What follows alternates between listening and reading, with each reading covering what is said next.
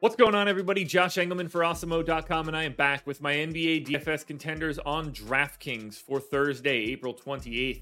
And be sure to hit that like button, subscribe to the channel, and hit the notification bell so you know when everything goes live. Follow me on Twitter at Josh Engleman. Let me know in the comment section who your favorite plays are, and then go sign up at No House Advantage using the promo code Awesemo. Get yourself $25 on that first deposit. And we're rounding out the bottom of my top 10 Jose Alvarado, Tyrese Maxey, Reggie Bullock, Cam Johnson, and Bojan Bogdanovic on the outside looking in. Who will be my favorites? My top five plays for today? Time to find out.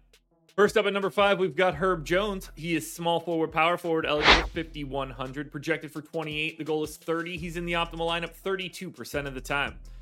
Herb Jones plays a ton of minutes. I've been recommending him throughout this series, and it's a playing time thing. He's a 0.75 guy, which isn't ideal. 14% usage, 12 points, 5 boards, 2.5 assists, 3 stocks, which is a biggie. Pace neutral against Phoenix. It's going to be a close game. No Devin Booker, and in New Orleans means this should be competitive. Wouldn't be surprised if you saw Herb Jones play 40 minutes or 42 minutes. They need him out there. And eventually, just from being out there, no matter what your rates are, you start to become a little bit better of a play. And that's how I feel about Herb Jones.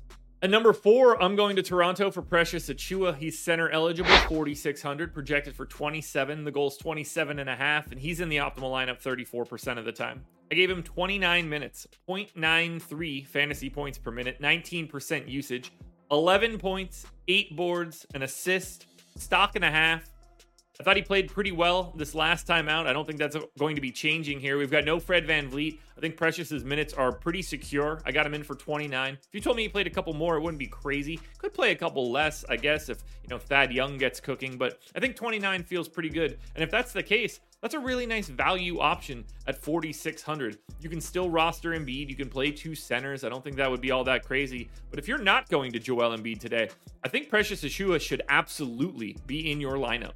At number three, we've got OG Anunoby, shooting guard, small forward eligible, so he fits at guard forward and utility. 6,600. He's the first of a couple 6K Raptors guys. Projected for 37, the goal is 39. He's in the optimal lineup 37% of the time.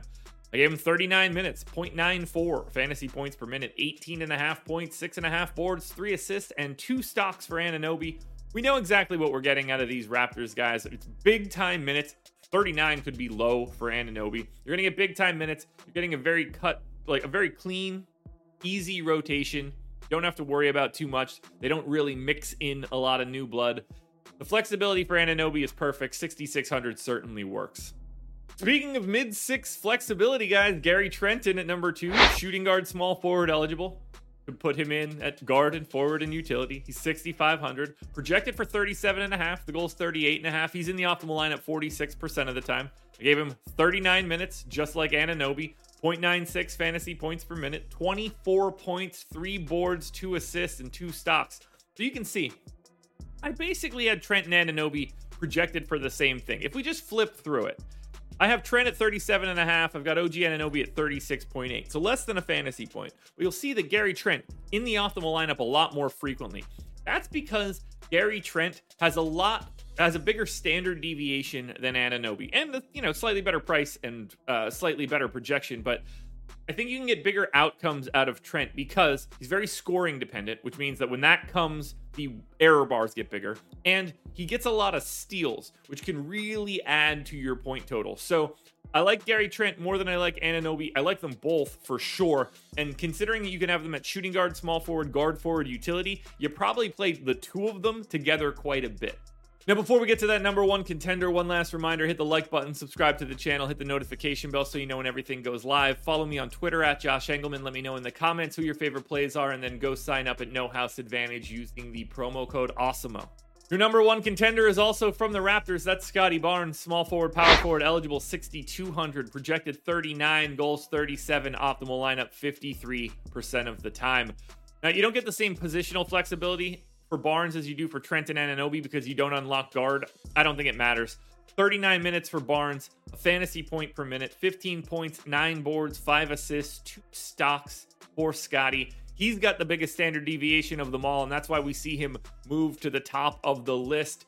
Scottie Barnes is your optimal. Trent is close. Anunoby is close. I don't mind going to Pascal Siakam. You should only play three of those four guys in any lineup on a three game slate today, but Scottie Barnes is the one you should play the most. He is my number one contender.